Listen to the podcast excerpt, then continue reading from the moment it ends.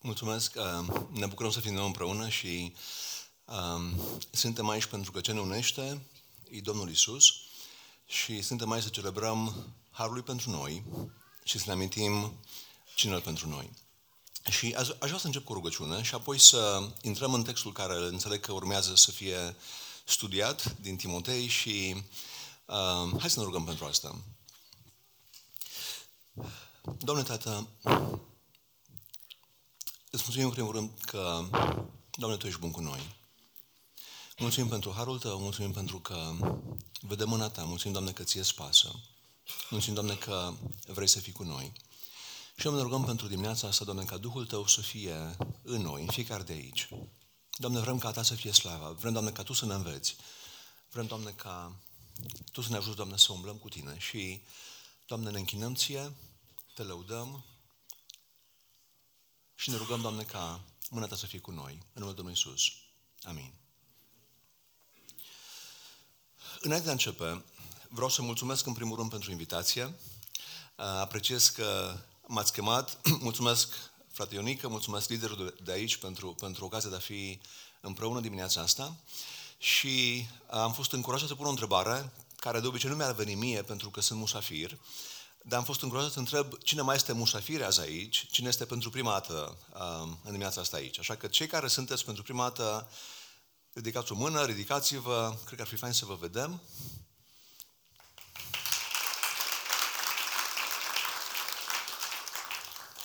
Bine ați venit și fiecare Domnul să fie lăudat um, între noi în dimineața asta. Uh, textul de astăzi este din 1 Timotei 2, sper să nu greșesc, și uh, cu siguranță că ați fost aici mai mulți la predicile din 1 Timotei 1. Și azi intrăm în, în capitolul 2. Dar uh, ceea ce vreau să, vă, să fac e să fac totuși un pas în spate pentru mine, ca să ne amintim care e contextul în care vorbim astăzi din, din 1 Timotei 2. Și textul e despre rugăciune. Acum, cu toții știm că rugăciunea e un lucru foarte important pentru noi ca și creștini, dar de foarte multe ori, dacă e să fim sinceri, nu începem cu rugăciune. așa -i? Când avem o problemă, ni se întâmplă foarte des, când ne apucăm să ne rugăm serios pentru ea, când nu reușim să facem altceva. Ați spus vreodată asta? Ai o problemă uh, și vezi și gândești, mă descurc. Cumva, cumva o să fac față, cumva o să mă descurc să, să fac față la problema asta și încerci un lucru, încerci un alt lucru, încerci ultimul lucru la care te poți gândi, eventual mai cer sfaturi de la unul și de altul și când vezi că nu, nu, nu te descurci, te gândești, wow, oare n-ar putea să mă rog acum? așa -i? Și asta arată cât de, cât de centrați pe noi putem să fim și, în esență, cât de umaniști putem să fim. Pentru că umanismul este orice tendință prin care noi ne punem pe noi în centru. Nu Dumnezeu în centru, ci pe noi. Și ne gândim că soluția, speranța, e noi. Și unii dintre noi suntem poate mai activiști decât alții, și unii dintre noi avem nevoie să alergăm mult și bine până când să rămânem fără resurse, fără energie și atunci să clacăm, să zicem, Doamne, acum fă Tu ce poți, îți dau ție problema asta, te rog frumos, iau de aici, că eu am încercat să o rezolv și nu mi-a ieșit, așa că acum în sfârșit îți de acord ca Tu să faci asta. Și nu înseamnă că nu avem lucruri de făcut. Dumnezeu întotdeauna ne dă lucruri de făcut. Întrebarea e când le facem. După ce ne rugăm sau înainte să ne rugăm. Și repet, de multe ori le facem înainte să ne rugăm și după aia ajungem la rugăciune, văzând că ceea ce am făcut n-a funcționat. Ceea ce vedem la Domnul Isus și cu toții îl iubim și cu toții vrem să fim ca și El. Și un lucru pe care Domnul Isus îl făcea în mod repetat e că își lua timp să meargă să stea cu Dumnezeu, să meargă să se încarce. Și mi se pare paradoxal că Fiul Dumnezeu avea nevoie și își propunea și își făcea o prioritate din asta să se încarce spiritual stând cu Tatăl în rugăciune. Și dacă el avea nevoie de lucrul ăsta, cu cât mai mult noi. Și este un verset în Ioan 15 cu 5 care spune Eu sunt vița, voi sunteți mădițele, cine rămâne în mine și în cine rămân eu, aduce multă roadă, căci despărțiți de mine nu puteți face nimic. Și sună pentru, pentru gândirea noastră sofisticată, modernă, umanistă, să spună cineva că nu poți face nimic fără Dumnezeu, te smerește lucrul ăsta. E, e o afirmație șocantă, e o afirmație care ar trebui să ne smerească, pentru că fără Dumnezeu nu putem face nimic. Și 1 Timotei 2 vine după 1 Timotei 1 și repet, știu că ați trecut prin asta, eu n-am trecut, am trecut acum ca să mă pregătesc pentru mesajul ăsta, dar mi se pare că e o problemă de context care e foarte importantă și doar vreau să punctez câteva lucruri din 1 Timotei 1 cu care am rămas în timp ce citeam. Uh, 1 Timotei 1, acum știm că Timotei e o carte scrisă pentru Timotei de către Pavel, o carte de la un mentor către un om pe care îl mentora, în care investea, cu care lucra. Și dacă ne uităm în fiecare epistolă, în fiecare epistolă aproape găsim câte o problemă pe care avea biserica, căruia era scris acea epistolă. Și deși Timotei este scrisă lui Timotei, și aici epistola începe cu o problemă pe care se pare că biserica o avea atunci acolo. Țineți minte care era problema? Cei care a spus la celelalte duminici. Cu ce se confrunta biserica unde era Timotei?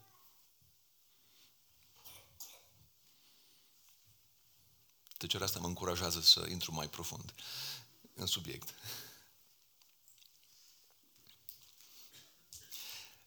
Avea concurență Timotei în biserică, ca și lider, ca și slujitor. Da, eu aș că avea. Întrebarea de la cine? Ce fel de oameni predicau în biserica unde era Timotei? Mulțumesc. Învățătura legii. Deci problema cu care se confrunta Timotei era legalismul. Și legalismul, în esență, pare să fie o dorință foarte sinceră să faci mai mult, să fii mai mult, să, să fii cât mai dedicat lui Dumnezeu. Și am întâlnit oameni plini de intenții bune. Nu aici în biserică. Chiar din întâmplare sunt într-un proces cu, cu cineva care își dorește așa de mult să fie după voia lui Dumnezeu, încât a început să-și facă o listă cu ce lucruri trebuie să păzească. Și a luat Biblia la, la rând și până acum a ajuns la vreo 200 de porunci. Și am zice, măi, ce om dedicat, ce grozav. Știți care e problema cu legalismul? Că legalismul începe cu intenții bune, sincere, de a fi cât mai după voia lui Dumnezeu și inevitabil ajunge la superioritate, la aroganță și la propria performanță. Pentru că în momentul în care eu știu care sunt 200 de lege care mă țin și reușesc să mă și țin de ele, și ce se întâmplă? O să mă uit la cel de lângă mine, la soția mea, la prietenii mei, la echipa mea, la liderii mei și o să zic, oameni buni, eu mă chinui mai mult decât voi. Nu o să zic asta, o să o gândesc. Și pentru că mă chinui mai mult decât voi, îs peste voi. Și întotdeauna legalismul are acest mecanism în care nu mai este Isus în centru, ci sunt eu în centru. Și dacă mă descurc, la un moment dat, Isus devine așa o, o mică paranteză, da, și chiar am vorbit cu, cu persoana respectivă. Ce a făcut Isus pentru noi de fapt? Păi Isus ne-a scăpat de jertfe, da, dar în rest, mecanismul a rămas același ca și până atunci, și anume că noi facem, noi avem lista și culmea că ne descurcăm, sau simțim că ne descurcăm. Și cu cât suntem mai, mai prinși în legalism, deși într-un fel părem mai, mai, mai sfinți, mai respectabili, mai onorabili, mai morali, în esență, suntem mai departe din lui Dumnezeu. Da? Și e șocant. O să vedeți oameni și Isus, oamenii cu care s-a certat Isus cel mai mult, a fost cei mai stricți oameni din vremea lui, care l-au omorât până la urmă. Pentru că a avut curajul să le spună că nu sunt bine cum sunt. Și când tu ai sute de legi pe care le, le ții și vezi că poți să le ții, vine cineva și spune că nu ești ok, e, e absolut, absolut șocant și absolut uh, revoltător pentru ei.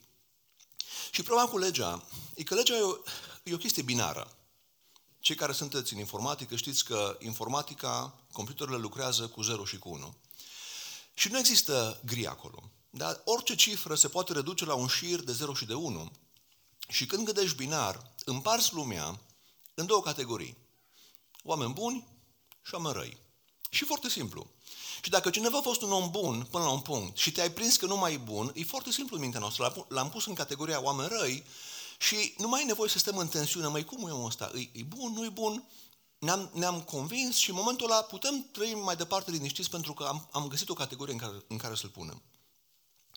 Și ceea ce spune Pavel aici în mod interesant, spune, ținta poruncii este dragostea care vine dintr-o inimă curată, cuget bun, credință neprefăcută. De scopul lui Dumnezeu cu noi, îi să ajungem la dragoste. Dar spune, unii vor să fie învățători ale legii, nu știu nici măcar ce spun, nici ce urmăresc, și știm că legea este bună pentru cineva care o întrebuințează bine. Și apoi merge să spună că nu e făcută pentru cel neprihănit, ci ci pentru cei fără de lege, nesupuși, nelegiuiți, păcătoși. Cu alte cuvinte, ce spune Pavel aici e că legea, în sistemul în care trăim noi acum ca și creștini, nu e făcută pentru oameni născuți din nou. Nu știu dacă m-ați auzit. E, e șocant ce spun. Legea ca și sistem nu se aplică celor născuți din nou. Amin? Legea se aplică și are un singur scop. Să ne ducă la Hristos. Să ne dovedească iremediabil de pierdut și incapabil să, să fim după voia lui Dumnezeu. Asta face legea. Legea se aplică celor care nu au pe Dumnezeu, care poate cred că l-au pe Dumnezeu, să le arate că sunt falimentari. Dar după ce te arată falimentar, legea în sine nu te mai poate ține pe drum, deci doar te duce la Hristos și de acolo Hristos prin Duh te ține pe drum. Și când noi credem că legea ne ține pe drum, noi devenim niște idolatri care ne închinăm unui sistem care ajunge să fie un sistem uman în care ne comparăm unii pe alții și ne vedem unii mai buni decât alții. Și dacă legea împarte lumea în oameni buni și răi, îmi place ce spune C.S. Lewis pe tema asta. C.S. Lewis spune că Dumnezeu împarte oamenii doar în două categorii. Oameni vechi și oameni noi. Sunt oameni care, a căror Duh încă n-a fost înviat de Dumnezeu, care trăiesc după poftele lor, care trăiesc după firea lor, și apoi sunt oameni care au fost născuți din nou și cu care Dumnezeu lucrează. Da? Și că toți suntem într-un proces de creștere în care Dumnezeu are har și ne lucrează și îi cu noi și lucrează la caracterul nostru. Și el are o, o comparație foarte faină. El spune, de multe ori noi pe pământ ne uităm unii în alții și ne comparăm performanța. Fără să știm de unde am pornit, ce am avut la start, cât de bine am fost când am început. Și spune, e ca și când te-ai uitat la un concurs și ai vedea mai multe mașini pe pistă și sunt mașini noi, sunt mașini vechi, sunt mașini care abia merg și noi ne uităm cine ajunge mai repede la capăt. Și Dumnezeu spune nu, Dumnezeu ne-a dat la fiecare o mașină la început de concurs. Unii am avut șansa să primim o mașină mai bună. Unii am fost născuți, poate în familii sănătoase, cu frică de Dumnezeu, am fost iubiți și am plecat în viață fără traume majore în viață și fără blocaje majore și Dumnezeu a avut har și am crescut și ne se pare că dacă reușim ceva, ni se cuvine nouă. În timp ce alții poate că au început mai greu decât noi, poate au început în, în medii dificile, în familii dificile, în țări dificile, poate au trăit în conflict, în războaie. Și ne uităm și ne comparăm cu ei și zicem, ce, ce bine că suntem peste ei. Și C.S. lui spune, Dumnezeu nu se uită la performanța mașinii, ci se uită la cât de bun devine șoferul conducând acea mașină. Pentru că la final, ce vrea Dumnezeu cu noi, e să ne facă șoferi buni. Și unii am moștenit mașini slabe și alții am moștenit mașini mai bune. Dar Dumnezeu se uită nu neapărat la mașină, ci la cât de mult învățăm noi să ne răstignim firea, să iubim, să iertăm, să mergem în față. Și da, legea ne, ne, ne convingem că, că suntem păcătoși, dar Dumnezeu vrea să ne transforme ca și făptură spirituală, ca și oameni spirituali, să-L ascultăm pe și să ne încredem în El. Și modul în care Dumnezeu lucrează și Timotei 1 ne explică și cum lucrează Dumnezeu. Găsim aici exemplul lui Pavel, care scrie cartea. Cum a lucrat Dumnezeu la el? La un om performant, un om care ținea legea și care se simțea îndreptățit să omoare pe alții care deviau teologic de la ceea ce credea el că e bine. Cum a lucrat Dumnezeu la el? Mai tare, vă rog.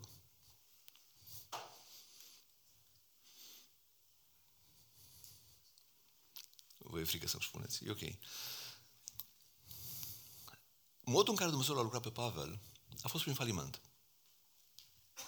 Are sens. Atunci când te încrezi în tine și în propriile performanțe, ce face Dumnezeu cu tine? Te lasă să-ți vezi limitele. Și să vezi că, deși spui că te descurci, exact în lucrurile în care spui că te descurci, este că nu te descurci. Eu am crescut în biserică și am avut o moștenire bună. Tatăl meu pastor, părinții mei oameni foarte pocăiți, corecți. Uh, am predicat de la 20 ceva de ani. Am avut șansa să fiu pus în față la mulți oameni de vreme și a fost, a fost harul Domnului și am vorbit, cumva nu m-am căsătorit, povestea mea lungă, am ajuns să mă căsătoresc după 30 de ani. Și atât eu cât și Loredana cu care suntem împreună aici, eram destul de performanți în, în, pe felia noastră, unde eram. Ea era la Timișoara, implicată, slujire, evangelizare, eu eram la Cluj. Și când ne-am întâlnit, doi oameni performanți, ne-am dat seama că nu suntem chiar așa de performanți cum credeam. Și ne-am dat seama la un moment dat că un pic ne irităm unul pe altul. Și ne-am dat seama la un moment dat că ne e greu să ne iertăm unul pe altul. Și în special asta mi s-a întâmplat mie. Și m-am gândit, cum adică, mă rog, o vreme am pus vina pe ea, normal, așa fac toți, da? E sigur că n-ați pățit niciunul de aici lucrul ăsta, dar în cazul meu s-a întâmplat lucrul ăsta. Am zis, măi, e extrovertită, e dintr-o bucată, eu sunt așa un finuț, un sensibil, un, un elegant și uite, uite, uite ce face. Și nu făcea nu știu ce, dar destul cât să mă, cât să mă irită. Și să fie nevoie să iert mai des decât eram eu obișnuit. Că eu de obicei mi lua două zile să iert. Dar până să, să apuc să iert, se mai întâmpla ceva. Și o am de la capăt.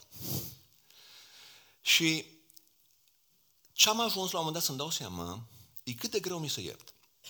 Și asta m-a șocat. Da, m-a șocat să văd în mine ceva ce nu credeam că e acolo. După atâția ani de biserică, după atâția ani de, de vorbit la alții, am zis, mai incredibil. Și ce mi-am dat seama e că, într-un fel, mă bazam pe faptul că eram disciplinat, corect, cu principii, multe principii, în care cred și astăzi. Dar cumva mă bazam pe mine, că am resurse în mine să fac lucrul ăsta, să fac ce bine. Și ca și când mi-a dat în brațe o problemă mai mare decât puteam eu să duc, să-mi arate că nu mă descurc. Și a fost nevoie să, să am un faliment și nu a fost ușor, mi-a luat, mi luat câteva luni de zile. Cred că am fost în depresie. Încă Lore nu era psihiatru atunci, dar probabil că dacă era atunci, m-ar fi diagnosticat cu depresie. Că nu știam ce mi se întâmplă. Și a fost unul în care Dumnezeu, în harul lui, o zi, Daniel, dacă tu nu ai înțelegerea harului meu pentru tine, dacă tu te simți vrednic de iubit pentru că ești performant, că te descurci, că ești cu standarde înalte, dacă tu nu vezi că ai, ai nevoie de harul meu, tu nu o să poți merge înainte. Și vă spun un secret.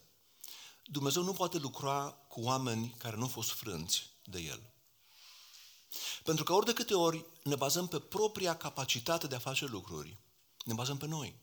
Noi suntem în centru. Avem, avem principii, avem sisteme, avem tot felul de chestii care ne fac să ne simțim că ne descurcăm. Și Dumnezeu spune, singurul mod în care mă pot folosi de voi e să vă frâng, să vedeți că nu puteți, că aveți nevoie de harul meu, că nu meritați harul, dacă îl primiți fără să meritați.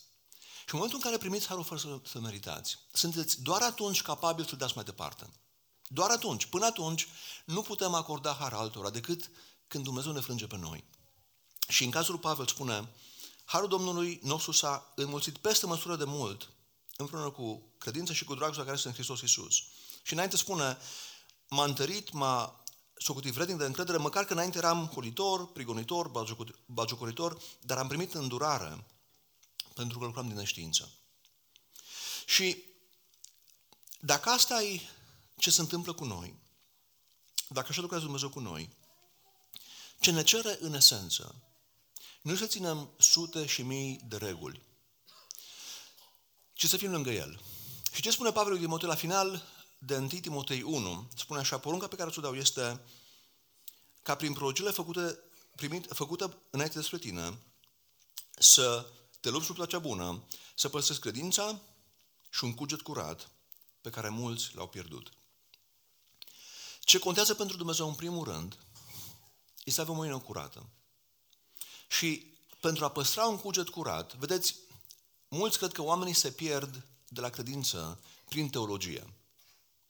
E ca și când într-o zi m-aș trezi și aș zice, mai, ce am crezut eu până acum, sistemul meu teologic nu mai, nu mai se potrivește, nu mai cred în el, că, că m-am gândit eu foarte mult și mi-am dat seama că nu e corect. Nu așa se întâmplă. Știți cum cad oamenii la credință? E mult mai simplu de atâta.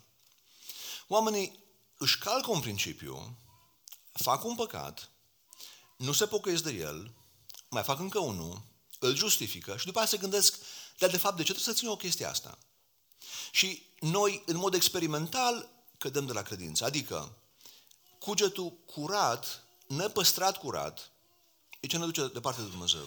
Nu filozofia, nu că stăm într-o zi la cafea și filozofăm și ne dăm seama că, de, de fapt, cădem altceva. Are sens ce spun. Și condiția cea mai importantă să stăm la credință. Nu să avem sisteme teologice complete, ci să avem o inimă curată. Când păcătuim să ne, să ne cerem iertare, când e ceva între noi și Dumnezeu și între noi și oameni, și vedem după aia în textul de astăzi, să fim gata să zicem, Doamne, îmi pare rău, mă opresc, pentru că nu vreau să mă îndepărtez. Pentru că, repet, nu teologia ne, ne îndepărtează, ci practica. Cugetul care nu-i întreținut curat. Și sunt multe versete care spun de lucrul ăsta și o să vedem și în, în capitolul 2. Și dacă am înțeles asta și în Timotei 1, practic, pune contextul în care operăm noi ca și creștini, și anume să ne păzim de legalism, să ne legăm de har, să fim conștienți de cât de mult har a avut Dumnezeu pentru noi și apoi să ne dorim să stăm curați lângă El. Și după aia, după aia doar, Dumnezeu ne poate da treabă de făcut. Și asta spune în Timotei 2, ce chemare avem noi? Și chemarea pe care Dumnezeu are pentru noi, în primul rând, e rugăciunea. Și pare, pare oarecum mistic acum ce zic, da? Păi nu, nu trebuie să câștigăm Clujul pentru Dumnezeu, nu trebuie să facem ucenici. Ba da, cu siguranță că da, Dumnezeu ne cheamă la asta, dar primul pas e rugăciunea. Și hai să încep să vă spun ce nu ne spune textul să facem. Dacă v-aș întreba și va spune, da, Domnul are un plan pentru voi și cred că are. Domn, Domnul are, are oameni pe care vrea să duc la, la, la Dumnezeu prin voi și sunt convins că se întâmplă lucrul ăsta. Asta e, asta e chemarea, asta e viziunea. Care e primul pas? Ce ați face primul pas? Și vă spun ce aș face eu. Pentru că am oarecare dar de strategie. În general, când am o viziune, primul lucru care îl fac, știți care îi? Să scriu un plan îmi ce să scriu gândurile, să fac, cu cine fac asta, cu ce, cine ce o să fac în echipă, să strâng o echipă. Și nu sunt lucruri rele. Dar cred că Dumnezeu dă și dar de cârmuire și de strategie în biserica Lui. Dar problema e că primul pas e să ne rugăm. Asta spune în, în Timotei 2. La fel ce nu ne spune. Nu ne spune, știți, dacă vreți să schimbați România, cel mai bun lucru e să faceți o demonstrație în centru, să dați jos puncte, puncte, pe cineva. Nu spune asta. Nu spune nici măcar să convingem pe oameni prin forța argumentelor. Noi de multe ori, când începem să, să lucrăm pentru Dumnezeu, spunem, mai nu suntem pregătiți. Nu suntem pregătiți intelectual, ar trebui să facem un curs de apologetică, să fim mai pregătiți, că dacă mă întreabă ceva ce nu știu. Și știți care e problema cu, cu gândirea asta? Gândul că dacă am ști ce să răspundem, înseamnă că Dumnezeu l-ar pocui pe acel om. E ca și când Dumnezeu s-ar baza pe IQ-ul nostru ca să mântuiască oameni. Și aia nu înseamnă să nu ne pregătim. Nu, nu mă înțelegi greșit. Da? Și citesc și îmi place să citesc. Dar gândirea că dacă noi știm răspunsul la orice întrebare, oamenii o să se pocăiască, e o gândire greșită. Oamenii nu se pocăiesc că sunt îndeștepți. Cu tot respectul pentru darul inteligenței care Dumnezeu ne-a dat la toți. Oamenii se pocăiesc că e puterea Dumnezeu la, la lucru. Și da, putem avea răspunsuri și Dumnezeu ne dă răspunsuri, dar pocăința nu se întâmplă prin convingere intelectuală. Nu știu dacă v-am spus la un moment dat povestea asta, am fost într-o discuție cu un băiat M-a chemat, mă rog, cineva m-a chemat să vorbesc cu un om care a rănit. Și nu m-am prins că omul ăsta e rănit în istoricul lui, în povestea lui. Și jumătate de oră l-am convins cu argumente și nu numai că l-am convins, am reușit să-l umilesc, să-i, dau, să-i arăt, să-i dovedesc că nu e logic ce gândește. Și nu era logic. Dar faptul că, el, că îl umileam cu, cu argumentele mele și arătam că n-are sens ce spune, a fost un moment în care Domnul m-a, m-a oprit și mi-a zis, Daniel, nu faci bine ce faci. Tu câștigi argumentul și pierzi omul. Și de multe ori, dacă pornim bazați pe IQ, nu pe rugăciune, noi putem câștiga un argument și să pierdem oamenii. Cu oamenii simt că nu, nu iubim, oamenii simt că doar le dăm răspunsuri și încercăm să îi dovedim că îți pe lângă. Și o schimba lucrurile doar când am încercat să înțeleg inima lui și care a fost povestea lui și care au fost traumele prin care au trecut el. Și de ce gândește el cum gândește? Avea un motiv. Fiecare om când face ceva are un motiv în spatele lui. Și de multe ori noi, noi tratăm ce face omul și nu stăm să înțelegem de ce face ce face. Nu ne spune nici să încercăm să preluăm puterea. În România și în toate părțile, un, o fantezie a creștinilor e că dacă ajungem noi la putere și prindem puterea politică, o să fie bine. Dați-mi voi să vă spun, creștinismul n-a dus-o bine niciodată cât a fost în majoritate și când a avut puterea. Niciodată. Întotdeauna s-a diluat, întotdeauna a făcut compromisuri, întotdeauna mărturia creștină a scăzut atunci când creștinismul a încercat să convingă prin putere politică pe alții să facă ce bine. Aia nu înseamnă să nu votăm, nici într-un caz. Nu înseamnă să nu avem cauze în care, în care credem. Dar fantezia asta, că altfel nu pot să-i spun, că noi putem convinge lumea sau schimba lumea prin putere politică, prin a impune lucrurile, e total în opoziție cu inima lui Hristos, care a venit vulnerabil și slab și a zis, ucenicii erau, hai să luăm puterea. Când, când intrăm la guvernare? Și se spune, nu de am venit. Eu nu sunt aici ca să iau puterea. În schimb, ce avem de făcut? Dacă nu avem de făcut lucrurile astea, sau măcar să nu începem cu ele, ce avem de făcut? Și Apostolul Pavel spune, vă îndemn, dar, înainte de toate, înainte de toate, să faceți rugăciuni, cereri, mijlociri și mulțumiri pentru toți oamenii. Acum să oprim un pic aici. Este nu e un text, nu e un training despre cum să ne rugăm în mod tehnic, ci despre cum să ne rugăm, zic așa, principial ca și atitudine.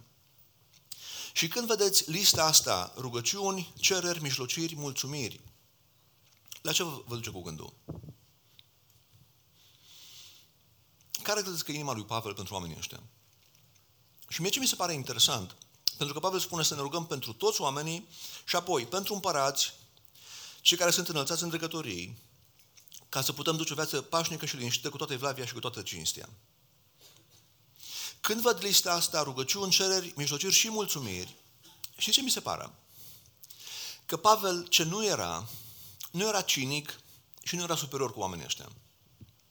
Că noi de multe ori când ne rugăm pentru oameni care nu sunt creștini, și acum, dacă vă gândiți la liderii care avem în, în România și am avut în general ultimii 30 de ani, ca să nu mă la ultimii 80 de ani, avem toate motivele să fim cinici. Să ne, rugăm, să ne rugăm cu așa un fel de superioritate, Doamne, ai milă și de ei, că e, e vai de capul lor și noi știm asta, legat de mulți dintre ei. Și ce mi se pare, când Pavel vine și spune, chiar să aveți mulțumiri pentru ei, e ca și când Pavel spune, știți, dacă v-ați uitat atent, ați găsit și lucruri bune la ei. Nu numai la conducători, ci la toți oamenii din jurul vostru și când te rogi pentru ei, când ai inima lui Dumnezeu, ești capabil să apreciezi, nu doar să te rogi pentru salvarea lor. Are sens. În timp ce dacă noi suntem niște, nu știu, o elită creștină care se uită de sus la alți oameni, nu o să putem niciodată să ne să mulțumim pentru alți oameni. Și Biblia ne învață că Dumnezeu are har pentru toți și a pus în fiecare ceva din chipul lui și da, până și în oamenii care sunt departe de Dumnezeu, dacă am fi atenți și dacă suntem smeriți, o să găsim lucruri de apreciat. Cu atât mai mult la oameni care sunt lângă Dumnezeu și cu atât mai mult la oameni pe care îi cunoaștem. Și mi se pare că inima lui Pavel, după ce a explicat în capitolul 1 cum a fost el frânt, cu mândria lui a fost pusă la pământ și cum Dumnezeu i-a dat, i-a dat har, e o inimă cu har. Cred că ce spune Pavel aici e când vă rugați, să vă rugați cu har. Pe de o parte ziceți, Doamne, ai milă și de el. Pe de altă parte, Doamne, Tu ai milă și de mine. Doamne, nu mă rog ca unul care îs superior, ca unul care îs mai bun decât ei. Doamne, dacă n-aveai milă de mine, era mai mult, mult mai rău decât alții. Și când e inima asta, Tim Keller spune la un moment dat, cum putem verifica că noi am iertat pe cineva cu adevărat? Și el spune, iertăm pe cineva cu adevărat, că nu numai că acordăm iertare, ci când încercăm să-L înțelegem și chiar să spunem, Doamne, poate că dacă eram în locul Lui, poate că dacă aveam viața Lui, poate că dacă aveam părinții Lui, poate că dacă aveam contextul în care a crescut El, foarte probabil că făceam exact ce a făcut El. M-ați ascultat? Aia nu înseamnă că ce a făcut El e corect. Nu înseamnă că suntem niște relativiști care spunem ce a făcut cu tare e corect sau, sau îi, găsim, îi găsim, cum să zic, nuanțăm adevărul, nici într-un caz. Și doar spunem, când înțelegem pe un om și ne uităm la el, cu har, putem spune la un moment dat, Doamne, dacă m-aș uita la el, dacă aș fi trăit în condițiile în care a trăit el, dacă aveam povestea lui, probabil că făceam și o greșeală pe care a făcut-o el. Și să semn că noi iertăm nu din superioritate, nu din, a, eu iert că sunt mai bun decât el, eu iert pentru că, hei, uh, nu pot, îți eu bun. Ați auzit explicația asta? Eu, eu nu pot să nu iert. Așa, așa de bun îți eu în, în, în străfundul meu încât nu pot să nu iert. Dăm voi să spun, ba da, pot să nu ierți. Toți suntem capabili să nu iertăm. Numai că încă n-am fost confruntați cu o chestie care să ne ducă la limite câteodată. Da? Și în momentul ăla ai nevoie de Harul lui Hristos ca să poți să ierți, pentru că altfel, altfel chiar nu poți să ierți. Deci spune să ne rugăm pentru toți oamenii și spune în special pentru cei din autoritate. Și acum, întrebarea, de ce să te rogi pentru oameni din autoritate? Și aici se leagă foarte mult de oameni care înălțați în legătorii, se referă la oameni cu putere politică, putere de alt gen, eu aș spune, dacă spune pentru toți oamenii, să ne rugăm și pentru liderii bisericii, cred că nu e păcat deloc, cred că e un lucru bun. Domnul cheamă la asta. Dar întrebarea e, de ce să te rogi pentru oameni din autoritate? Și am avut săptămâna asta două experiențe. Um, am vorbit cu un artist și am fost plecat cu Lordana undeva. Acum nu, nu o să vă spun numele că dacă vă spun se, se complică treaba. Um, o să vedeți de ce.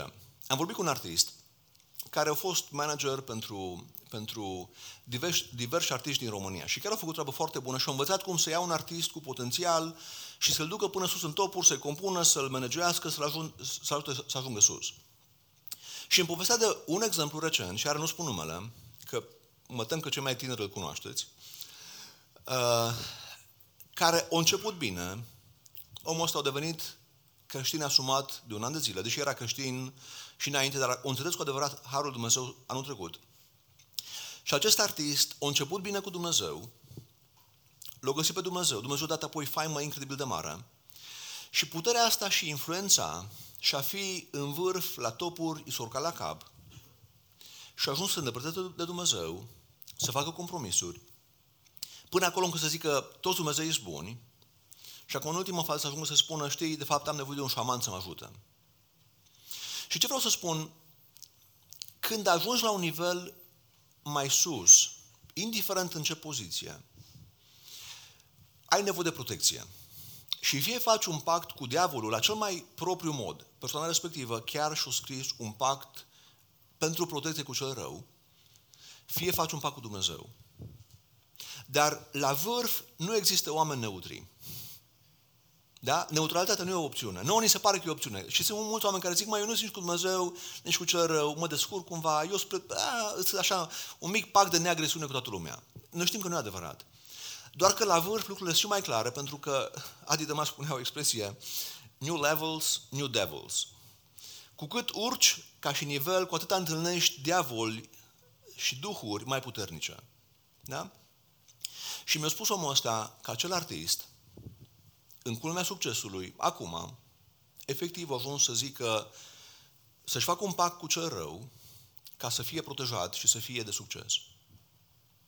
O altă poveste. Am fost ieșit săptămâna asta cu Lordana într-un oraș, am stat într-un hotel și acolo după aia ne-s făcut un fel de tur al hotelului. Și am ajuns să ne dăm seama și ne-au spus că este o sală la minus 2, o sală mare, ca și de conferință, foarte veche, în care se întâlnesc Ordinul Templierilor și masonii. Și omul care ne-a dus ne-a povestit. Și era un altar și lor care își permite să pună întrebări, au zis, și voi faceți sacrificii pe altarul ăsta? Nu, nu, nu, nici într-un caz. Nu m-a arătat destul de solid pentru sacrificii altarul respectiv. Și locul respectiv îi deținut, îi managuit de un om care e în ordinul respectiv și ei au luat acel loc pentru că are un istoric legat de, legat de, de, de povestea templierilor și al masonilor. Oameni care sunt la vârf de business și care ajung să facă un pact cu cel rău, deși templierii se consideră o, o chestie creștină, dar nu am acum timp să, să explic mai mult, dar e un ordin super legalist, în care legalismul e, cum să zic, uh, validat, în care sunt nivele definite, în care urci din nivel în nivel, în care e foarte multă secretomanie și în care ei spun că îți cu Dumnezeu, dar de fapt legalismul, în extremis, e foarte legat de ocultism. Derek Spring scrie, scrie pe lucrul ăsta. Și templierii și masonii, porniți cică cu, cu idealuri creștine, au ajuns efectiv ca și un fel de sectă în care sunt nivele, este secret, este, sunt jurăminte, sunt pacturi și oamenii urcă în acele nivele prin, pe baza propriilor performanțe. Și ăla nu creștinism. Nu e creștinism atunci când tu urci la un nivel superior și ceilalți se închină ție sau îți oferă jurământul în fața ta pe baza propriilor performanțe. Îi, îi păgânism. Doar că e o scuză foarte bună că ai o cruce mare roșie pe, pe haină. Da? Și e ok, ești creștin. Și revin acum la întrebarea, de ce să ne rugăm pentru oamenii din, din, din poziții înalte? Pentru că în poziții înalte nu mai există neutralitate.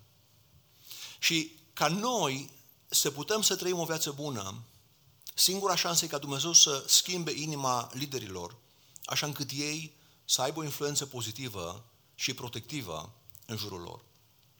Și de asta chemarea noastră ca și creștini e să ne rugăm, să luptăm, să nu fim cinici, să mulțumim pentru oameni, dar să mijlocim pentru oameni, să înălțăm tot felul de rugăciuni și cereri pentru oameni. Pentru că începutul de spirituale rugăciune întotdeauna. Nu-i finalul, nu-i, nu, nu-i, nu-i capătul, nu-i, moment, nu-i opțiunea de backup când altceva nu mai funcționează, ci ar trebui să fie prima opțiune să ne rugăm pentru oameni.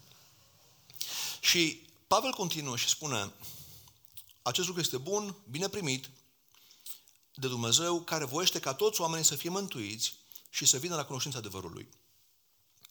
Căci este un singur Dumnezeu, un singur mijlocitor între Dumnezeu și oameni, omul, Iisus Hristos, care s-a dat pentru toți, ca preț de răscumpărare pentru toți. Faptul acesta, faptul acesta trebuia adeverit la vremea potrivită. Ce vreau să spun cu asta? Pavel amintește aici care e misiunea lui și implicit care e misiunea noastră. Și dați-mi voi să vă spun un lucru. Când biserica, orice biserică, își pierde misiunea, va avea misiuni false în ea. Și anume, când o biserică uită că dușmanul îi în afară și că lupta e în afară, începem să luptăm între noi. Când uităm că diavolul e dușmanul, o să o văd pe soția mea ca și dușman. Nu știu dacă ați, mă, sper că n-ați pățit lucrul ăsta. Mie mi s-a întâmplat. Și vedem dușman pe cei de lângă noi și îi tratăm ca atară, când de fapt cu adevărat dușmanul nostru e altcineva și în altă parte. Și când biserica nu își amintește că miza e în afară, când nu își amintește că suntem chemați să mergem în afară cu Evanghelia, să ne luptăm pentru oameni din afară cu Evanghelia și noi să fim echipă, să facem, să facem echipă în direcția asta, inevitabil ne găsim alte lupte. Că noi suntem creați să luptăm. Dumnezeu ne-a creat luptători și e foarte bine lucrul ăsta. Singura problemă e să nu greșim lupta. Singura problemă e să nu ne trezim luptând cu cine nu trebuie și în modul în care nu trebuie. Și Harul Domnului pentru noi când ne amintește și, și Pavel vine și spune, da, lupta în afară, cum lupți? Prin rugăciune în primul rând, pentru că, de fapt, chemarea noastră e să mergem cu Evanghelia la oameni, să fim între ei, să avem har pentru ei. Și n-ar trebui să ne rugăm, și revin aici, nici ca niște oameni cinici, care nu avem speranțe pentru ei. Ați, ați auzit vreodată rugăciuni? Așa ne rugăm pentru niște oameni când nici noi nu credem că omul ăla s-ar putea pocăi vreodată. Da, acum trebuie să ne rugăm, așa Și ce am văzut eu în, în, în ultimii ani, e că de multe ori oamenii care par cel mai puțin probabil să se întoarcă, au șanse mai mari că toate să se întoarcă decât cei care par mai aproape. Pentru că cei care par mai aproape, cred că sunt înăuntru și se înșală, nu sunt înăuntru, sunt aproape doar, în timp ce cei care sunt departe știu că sunt departe.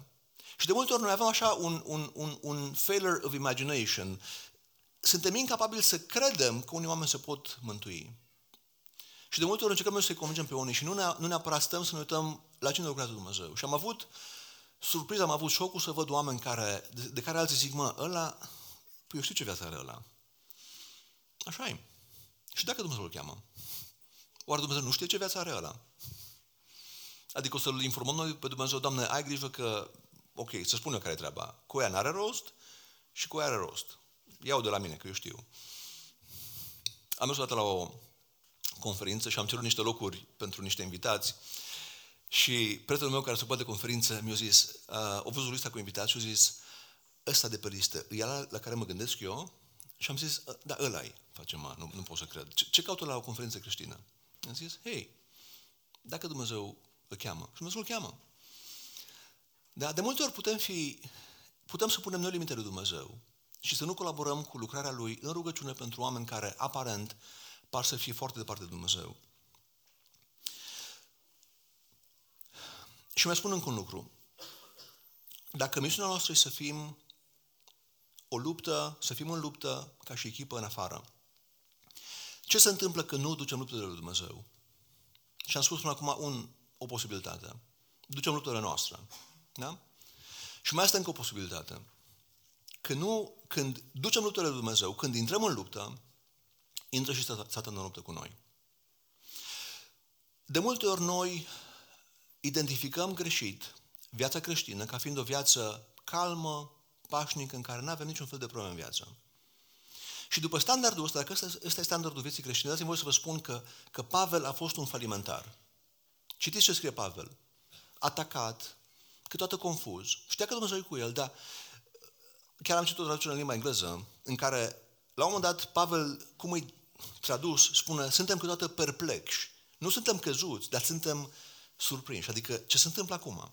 Până și Pavel, care avea multe daruri, avea momente în care Biblia spune că era perplex, era confuz, dar Dumnezeu era cu el, știa că e cu el, dar nu era ușor. Spune în altă parte, credeam că o să murim. Da, el care, din nou, avea dar profetic și știa ce se întâmplă cu alții, câteodată se temea pentru el și spunea, o să mor. Și nouă ni se pare că atunci când suntem un pic scuturați în viață, e dovada că poate nu suntem unde trebuie să fim. Și spun acum două lucruri, unul l-am mai spus. Singurul mod în care Dumnezeu ne poate folosi cu adevărat, e în primul rând să ne zdrobească. Și nu e confortabil deloc. Așa vrem să fugim de zdrobire de nu de nu drept. Fugim cu tot ce putem noi. Da? Dar dacă nu ne lăsăm zdrobiți, știți ce se întâmplă? De multe ori povestea noastră se repetă mai târziu, aceeași poveste cu alți actori. Am oameni care pleacă din firmă și unii pleacă din motive explicabile și alții pleacă pentru că firma sau șeful lor vrea să-i ajute să crească și le cere niște lucruri și ei se simt în momentul respectiv, cum să zic, um, se simt victime și zic, nu, nu mă apreciați, eu sunt ok, o să plec în altă parte unde oamenii văd că eu sunt ok. Cele mai multe ori ce se întâmplă e că după 2 ani, după un an, pleacă și de acolo. De ce? Aceeași problemă. Oamenii îți devină. Ei sunt niște victime. Oamenii îți devină și ei. Merg în continuare să-și caute locul la ideal unde nimeni nu-i deranjează și unde nu se schimbe nimic la ei, numai ceilalți să schimbe la ei. Și asta nu se întâmplă. Dragii mei, victimizarea e o chestie foarte confortabilă pentru că nu cere schimbare la noi, cere doar să se schimbe cei din jurul nostru și atunci să fie tot ok. Asta e definiția victimizării. În timp ce asumarea înseamnă, Doamne, dacă mi, dacă mi greu acum, ce vrei să mă înveți? Doamne, dacă, dacă este o lecție pe care vrei să mi-o spui acum, care e lecția respectivă? Și, Doamne, ajută-mă să înțeleg, ajută-mă să pricep, ajută-mă să, să nu fug. Ajută-mă să nu fiu tentat să fug de unde e greu, pentru că faptul că e greu nu înseamnă că Dumnezeu nu e acolo. Poate e greu că Dumnezeu e acolo. Poate că e greu că Dumnezeu vrea să schimbe ceva la noi. Și toți oamenii lui Dumnezeu au fost zdrobiți în cel mai profund mod.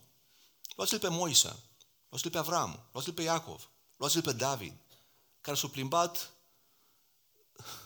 ani de zile prin peșteri. Da? Ce-a făcut Dumnezeu cu el? A uitat de el atunci. Luați-l pe Pavel, care se întorceau acum oameni la Dumnezeu prin el și după aia luau o bătaie într-o, într temniță. Cum? Dacă idealul vestii, vestii creștine e să fim confortabili, Pavel nu a fost un creștin. Da? Dacă ăsta e idealul, înseamnă că Pavel nu s-a ridicat la nivelul de creștin. Dacă, în schimb, idealul îi să fim prinși în luptele lui Dumnezeu și să facem ce vrea El să facem, Pavel a fost un exemplu fantastic pentru noi. Și spuneam că sunt două categorii. Când, unul, să nu, să nu intrăm în lupta corectă, și Domnul ne cheamă la lupta corectă, care în primul rând e în noi și apoi în afară. Și de multe ori când, luptăm în lupt, când intrăm în luptele Domnului, apare reacțiunea, că deranjăm. Până atunci nu a avut nimeni treabă cu noi. Până atunci am fost absolut ok. În momentul în care am ridicat capul și am aruncat, aruncat și noi o grenadă, aruncă și ceva în noi o grenadă. La nivel spiritual. Și chiar vorbeam cu câțiva dintre voi aici. Eu știu că voi ați început ca și biserică o lucrare de, de post și rugăciune pentru alții. Noi, ca și biserică, am primit acum vreo două luni o cerere să, ce să vă rugați pentru noi. Și am zis, ce fain e lucrul ăsta. Și am apreciat și apreciem lucrul ăsta foarte mult. Mă, ce vreau să știți ei, când voi intrați în luptele Domnului, cineva îi, îi, îi inconfortabil cu asta și cel rău și vrea să oprească. Da? Ori de câte ori vreți să intrați în luptele Domnului, cel rău vrea să oprească. Am avut situații cu Lordana în care am avut atacuri și probleme cu o zi înainte de o predică, cu o oră înainte de o predică, cu un sfert de oră înainte de o predică câteodată. Da? De ce? Că cerul nu vrea să ajuți, nu vrea să, să, să faci o diferență. Și lor are o expresie care mi se pare aproape nepotrivită să o spun, dar dacă vi se pare că e eretică, vreau să mă iertați, dar vă spun, că eu cred acum. Și expresia îi că Satan ne atacă doar unde suntem atacabili și că, într-un fel, și aici expresia, ne face servicii arătându-ne unde avem de lucru. Vedeți, eu când merg să mă lupt cu cineva, dacă așa ceva stă și mă cunoaște și atent la mine, o să știe ce puncte slabe am. Și o să mă tace unde mi sunt punctele slabe. Acum, eu pot să mă plâng să zic, mai incredibil cum o bătută la... Și așa e. Am, am încasat-o în momentul respectiv. Dar întrebarea e, dacă să să mă gândesc, mai, dar cum am luat-o? În ce mod am încasat-o? Din ce cauză? Care a fost ușa deschisă? Satan intră doar unde poate intra. Și lecția nu e să ne oprim din luptă. Lecția e să ne regrupăm, să zicem, Doamne, cum închid ușa asta? Care e modul în care închid ușa asta? Care e modul în care mă pocăiesc încât să nu mai fiu vulnerabil acolo? Pentru că satan o să încerce să mă oprească ori de câte ori încerc să fac ceva bun.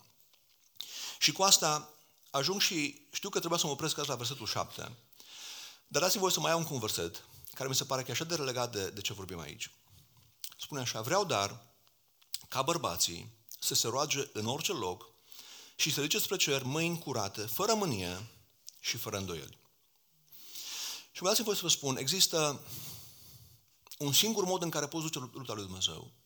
Și am zis mai devreme că e curăția. Eu nu pot avea un impact în alți oameni dacă cu Domnul nu sunt ok. Și nu pot vorbi cu Domnul dacă nu rezolv probleme cu oameni. În altă parte scrie tot Pavel lucrul ăsta. Bărbaților, rugați-vă, dar spun, cum spune, legat de femei, ca să nu fie împiedicată rugăciunea voastră, fiți înțelepți și nu țineți necaz pe soțiile voastre. Cu alte cuvinte, dacă eu ca și soț, care mă simt poate superior câteodată și că sunt performant, dacă eu nutresc resentimente față de soția mea, ori de care fel, Dumnezeu spune, știi ce, n-ar rost să, vorbe, să vorbim acum. Da, mai, mai, bine, mai bine taci, nu-mi spune cuvinte frumoase mie, ci mergi și rezolvă problema cu soția ta. Pentru că dacă vrei să faci asta, dacă vrei să fii călăuzit, dacă vrei să-L auzi pe Dumnezeu, dacă vrei să vorbești cu Dumnezeu, Dumnezeu spune că nu se, nu se întâmplă lucrul ăsta. Pentru că blocajul noastră în jurul nostru pe orizontală blochează relația verticală cu Dumnezeu. Și aici vorbește în special bărbaților. Și foarte interesant, o să vedeți data viitoare, când vorbește femeilor, nu vorbește de rugăciune, ci le vorbește de alte aspecte și nu intru în ele. Mă bucur că nu să vorbesc duminica viitoare, că e un, un subiect sensibil. Dar, așa vorbește de parcă, în primul rând, bărbații ar trebui să se roage. Asta e prima, prima remarcă. La, la bărbați le cere rugăciune. Și de multe ori bărbații în lumea creștină sunt un pic mai pasivi, și mă includ și pe mine aici, decât, decât uh, în alte părți. Dacă ne uităm la alte religii, uh, musulmani și uh, evreii, sunt religii eminamente masculine, în care bărbații merg, bărbații se închină și vin și femeile. Dar dacă bărbații fac asta, automat toată casa lor face asta. Și de multe ori, în bisericile creștine, noi ca și bărbați, am zis mai rugăciunea e o chestie, hmm, dacă tu la grupuri de rugăciune, de multe ori sunt mai multe femei decât bărbați acolo. Nu știu dacă ați văzut și voi lucrul ăsta. Sunt de multe ori mai multe femei și se roagă mai mult decât bărbații. Acum, sunt o diferență, nu vreau să intru în subiectul ăsta care e un alt terminat, dar Pavel vine și spune aici, vreau ca bărbații să ridice mâini curate în orice loc, să se roage în orice loc, să ridice mâini curate, fără mânie și fără îndoieli. Și acum noi avem două ispite majore ca și bărbați. Unii tind, tindem să fim mai agresivi, în care încercăm să dominăm, să, să conducem prin intimidare și să ne folosim puterea într-un mod neincorrect. Și asta înseamnă mânie, înseamnă, înseamnă a impune lucruri. Și alții tindem să fim, poate, plini de îndoieli. Poate ne mascăm îndoielile prin așa o chestie că suntem mai vlavioși, dar de multe ori suntem conduși de frică. Da? Unii vor să... În, alt, în ambele cazuri, de fapt, în spate e frică. Da? Pentru că și cei care domină ascund frici mari în spate. Numai că modul în care se exprimă e o mască foarte bună să nu arate altora că li frică. Da? Unii își maschează mai bine frica, alții își maschează mai rău frica. La unii se vede mânie, la alții se văd, se văd îndoieli. Dar ce spune? Dacă vreți să fiți bărbați spirituali, ce contează în primul rând e curăția interioară. Relații, relații vindecate, relații curățite. Și dați-mi voi să vă spun, bărbații trebuie să înceapă lucrul ăsta. Da? Dumnezeu ne cere ca și bărbați să facem primul pas în a regla relații. Dumnezeu ne cere ca și bărbați să, să fim noi cu inimă curată, cu un cuget curat și ne cere să facem asta, să nu lăsăm dominați nici de resentimente și nici de frică, nici de, nici de îndoială. Oare Dumnezeu chiar mă iubește? Cineva spunea că sunt două feluri de, mân- de mândrie. Mândrie superioară și mândrie inferioară. Mândria superioară în care spun, îs mai mult decât spune Dumnezeu că îs, eu prin mine însumi cineva, și mândria inferioară în care, deși nu pare mândrie, în care Dumnezeu spune că îți iubit și că Dumnezeu e cu mine să zic, mm, nu, eu, eu, nu, eu sunt nesemnificativ. Dumnezeu mm, poate ști și despre mine, dar în esență e o falsă smerenie. În esență e o falsă smerenie. A, a te vedea mai jos decât te vede Dumnezeu, sau mai puțin semnificativ decât te vede Dumnezeu, îi a nu primi ce spune Dumnezeu ție. Și dacă spune că viața ta are influență, dacă spune că viața ta are sens, mai bine crede lucrul ăsta. Pentru că spune ce fac eu nu contează, e o minciună. Diavolul îi, îi convine să spui că ce faci tu nu contează. Dar ce facem noi, în primul rând ca bărbați, contează foarte mult. Și soluția îi, ca și bărbați, să ne rugăm, să ne iertăm, să nu încercăm să ne conducem nici prin agresivitate, nici prin a ne impune și nici, nici prin falsă smerenie, ci să ne asumăm cine suntem în Hristos. Și Dumnezeu ne definește cine suntem, nu noi. Și anul trecut am avut o, o serie de predici la noi în care ne-am uitat la toată paleta de identități pe care Dumnezeu ne dă nouă ca și creștini. Și vreau să spun că fiecare dintre noi are una preferată care ne poate dicta comportamentul, dar Dumnezeu ne dă pe toate. Ne spune și că suntem robii Lui. Unora li se pare, li se ridică așa părul pe spate când aud că suntem sclavii Domnului. E bine, Biblia spune de zeci de ori lucrul ăsta. Dar suntem și fiii Lui. Suntem fii, suntem răscumpărați, suntem iubiți. Și în același timp suntem slujitorii Lui. Dumnezeu spune, trebuie să mă slujiți aici. Dacă vreți să aibă sens viața voastră, e nevoie să mă ascultați. În același timp suntem trimiși al Lui, suntem ambasadori al Lui, dar suntem niște pelerini. Oameni care mergem prin lumea asta și nu avem, și nu, ceea ce avem noi aici. Și nu suntem aici ca să fim confortabili, ci suntem aici ca să umblăm prin lumea asta cu Dumnezeu. Și vreau doar să vă amintesc la final, pe scurt ce am spus până acum. Și mă rog ca Domnul să ne dea un duh de înfiere în noi. Că asta face Duhul Sfânt. Duhul Sfânt ne amintește cine suntem noi. Și când nu știm cine suntem, ne construim identități false.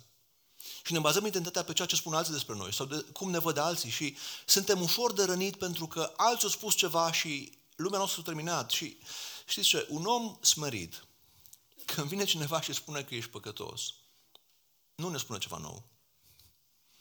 Și ce se ridică noi când cineva ne spune că suntem păcătoși? Ce, ce parte din noi se ridică? E mândria. Că omul spiritual din noi, dacă am avut o situație și nu vă recomand lucrul ăsta, um, dar mai bine să dau un exemplu negativ despre, despre noi decât despre altcineva. Am avut o discuție cu Loredana și discuție în sensul de ceartă, ca să fie clar. Uh, și în discuția asta am spus ceva ce n-ar fi trebuit să spun. Și noi cu am zis, mai dacă o să avem o dată probleme în viață, o să mergem și o să apelăm la ceilalți presbiteri. Da, o să-i căut, suntem trei presbiteri la Teofania. Um, dacă avem blocaje, o să apelăm la, la ceilalți. Și ne-am propus asta de la bun început. Nu o să stăm să ne ascundem, o să ne asumăm asta și o să cerem ajutor. Și am spus lucrul respectiv, care nu a fost corect să spun, și lor au zis, nu știți ce, las că vorbesc cu Alin, să vedem ce zice Alin de treaba asta. Lor, vorbești cu Alin. Și l-a sunat pe Alin. Și Alin, atâta, atâta înțelepciune a avut. Eu zis lor, eu dat lor ce am spus eu. Și Alin, cu multă înțelepciune, a zis lor, dragă, nu știu dacă știi, dar tu ești mult mai rău decât o zis Daniel că ești. Acum, pentru o soție supărată care suna un alt prezbiter să-și părească soțul prezbiter, nu a fost ce vrea să audă lor în momentul respectiv. Dar Alina a continuat și a zis, dar Loră, tu ești mult mai iubită decât crezi că ești. Tu ești mult mai păcătoasă decât știi că ești și mult mai iubită decât știi că ești. Și asta e Evanghelia. Mă de multe ori, când ne spunem lucruri, nu facem cu har, nu facem că ne pasă de alții, ci că ne pasă de noi. Și nu-i bine. Dar când altul ne spune că am păcătuit, în esență nu ne spune nimic nou. În esență ne spune ce ne spune Isus. Doar că Isus o face cu drag. Și ne arată unde suntem, nu ca să ne prindă, ci ca să ne vindece. Vedeți, legaliștii sapă istoricul nostru ca să găsească păcate care să le, folosească, să le folosească împotriva noastră. Iisus ce se face? Ne duce înapoi în istoricul nostru să ne reglăm lucruri ca să fim vindecați. Motivație total diferită. Legalismul vrea să spună, hei, ce ai făcut tu dacă mă deranjează lor acum să zic, da, dar știu eu, am un argument, mi-a spus sora ta ceva, așa făcea cu 15 ani, deci te-am prins. Trebuie să mă asculți că te-am prins cu păcatul și acum îmi datorez mie ascultarea. Harul spune nu. Dacă încă faci ceva ce nu-i ce cere Dumnezeu, Harul te duce înapoi, când ai început tiparul respectiv, să zică, știi, în momentul ăla ai crezut o minciună și Domnul are har pentru tine. Și nu mai ai nevoie să te apere așa, nu mai ai nevoie să faci asta, pentru că în Hristos le ai pe toate. În Hristos tu ești Fiul lui Dumnezeu, în Hristos tu ești, tu ești înviat, în Hristos ești pus cu Dumnezeu, la dreapta lui Dumnezeu, ești pus în locul cerești, ești Fiul lui Dumnezeu înfiat, ai o moștenire în cer. Asta e Evanghelia. Trecutul contează, contează foarte mult. Dar contează pentru vindecare și transformare. Nu contează pentru a ne evalua unii pe alții. Suntem într-un război spiritual. Sunteți într-un război spiritual. Dar dușmanii noștri nu sunt oamenii. Și avem un dușman comun, incredibil de deștept, incredibil de, de șiret, care se știe masca incredibil de bine și care poate crea impresii false de multe ori, pornind de la lucruri adevărate. Și ce, ce vrea El în esență?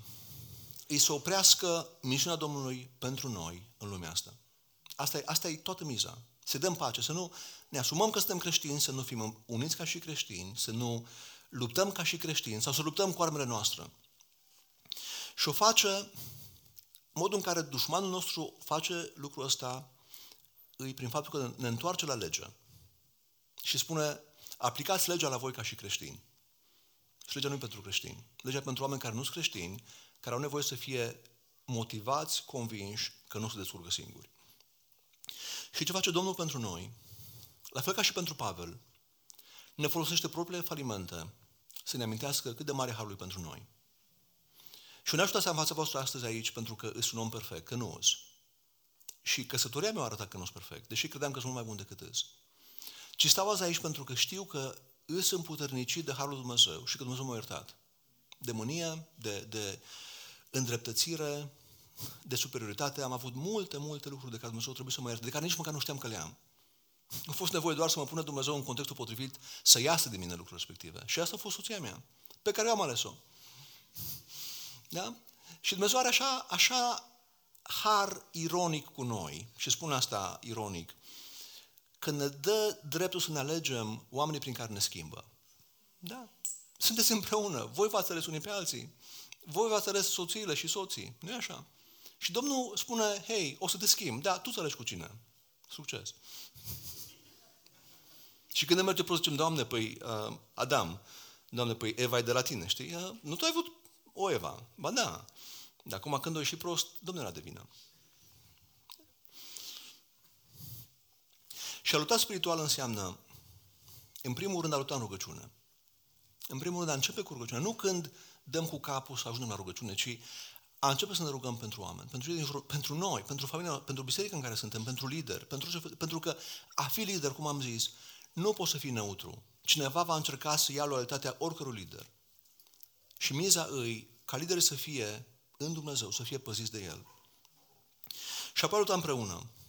Și prima cerință pentru noi, și în special pentru bărbați, e să facem ce facem cu cuget curat. Nu îi focus pe teologie, deși teologia e importantă. Ce spun acum e teologie. Da, dar nu îi focus pe nuanțe teologice, ci focus, Doamne, îți curat înaintea ta. Doamne, îs unde vrei Tu să fiu? Doamne, înainte să, să încerc să-mi schimb soția sau pe altul din jurul meu, Doamne, eu sunt ok? Și nu spun asta ca și condamnare. Dar dacă vrem impact prin viața noastră, singurul mod e prin propria ascultare de Hristos. E singurul mod în care putem face lucrul ăsta.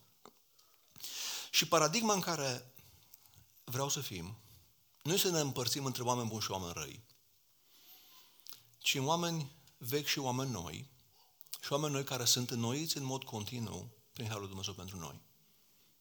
Și când ne vedem unii pe alții ca oameni noi, imperfecți, în care Dumnezeu în care de lucru, și are de lucru în fiecare dintre noi, dacă avem harul să zicem, Doamne, Tu ai har pentru mine, Doamne, eu sunt om nou, dar încă am nevoie să mă sfințesc în niște domenii care, în unele nici măcar nu știu încă că am probleme. Pentru că nu am ajuns la nivelul la care să se bubuie acel aspect din viața mea. Da? Dar dacă văd asta ca și un proces, zic, Doamne, mă lasă mâna Ta. Și, Doamne, ce-mi dai Tu în viață? Colegii, biserica, soția, sunt doar niște resurse prin care Tu mă schimbi. Și, Doamne, iartă-mă că de multe ori mă, mă revolt pe, pe resursele Tale, mă revolt pe uneltele Tale, când de fapt Tu ești la lucru. Mi-a plăcut tare mult închinarea în dimineața asta și în timp ce cântam, am avut așa un gând că de multe ori Dumnezeu, știți cum se sparge piatra? Știți care e tehnica de spart piatră? Există așa un cap, um, cum le zice, mai tare, o pană, mulțumesc. Și într-o crăpătură din piatră se pune o pană și acum dacă e pană de lemn, din câte știu, se udă și acea pană crește și începe să crape piatra. Sau cu alte tehnologii, poate să fie metal și acea pană să ia multă presiune din spate și presiunea respectivă să o facă să spargă. Și vreau să vă spun că Dumnezeu folosește câteodată pene să spargă ceva în noi. Când suntem împietriți, Dumnezeu folosește câte o pană să crape ceva ce-i vechi încă și întărit și împietrit în noi. Și procesul nu frumos. Pentru că pana e în foarte multă presiune. Dar de multe ori e singurul mod în care Dumnezeu ne poate, poate sparge ceva în noi ce ar trebui spart. Și mă rog să fim oameni care primim procesul în care suntem, care acceptăm, care colaborăm, care nu ne zbatem, care nu suntem, Doamne, hai să schimbăm actorii, hai să schimbăm contextul. Repet ce am spus. Când fugim de Dumnezeu, Dumnezeu ne întâlnește din nou. Că e așa de bun cu noi încât nu o să ne lase să fim netransformați. Am auzit o expresie la cineva care mi s-a părut incredibilă și ceva spunea, atunci când aveți copii și un copil pe care îl aveți nu mai crește într-un domeniu din viață, de exemplu, nu mai crește fizic, sau nu mai crește mental, sau nu mai crește motoriu, nu așa ca și părinți că sunteți stresați de ce se întâmplă cu copilul respectiv. Nu puteți spune, mai, e ok că ca și trupul crescut, acum că mintea nu... E ok. Niciun părinte nu spune treaba asta. Adică un părinte e panicat dacă un copil nu crește la vârsta la care îi. Și ce spune acest prieten? E că Dumnezeu e panicat că noi nu creștem cum ar trebui să creștem. Și când ne blocăm într-un domeniu, Dumnezeu ia măsuri. Și o face pentru că îi pasă. La fel cum un părinte își duce copilul la tot felul de doctori și tratamente și cure și alte lucruri pentru că îi pasă și nu poate tolera gândul că acel copil să rămână retardat într-un domeniu din viață. Dumnezeu nu tolerează oprirea creșterii la noi. Și Dumnezeu face tot ce nevoie să facă. Și fie să colaborăm cu El. Amin.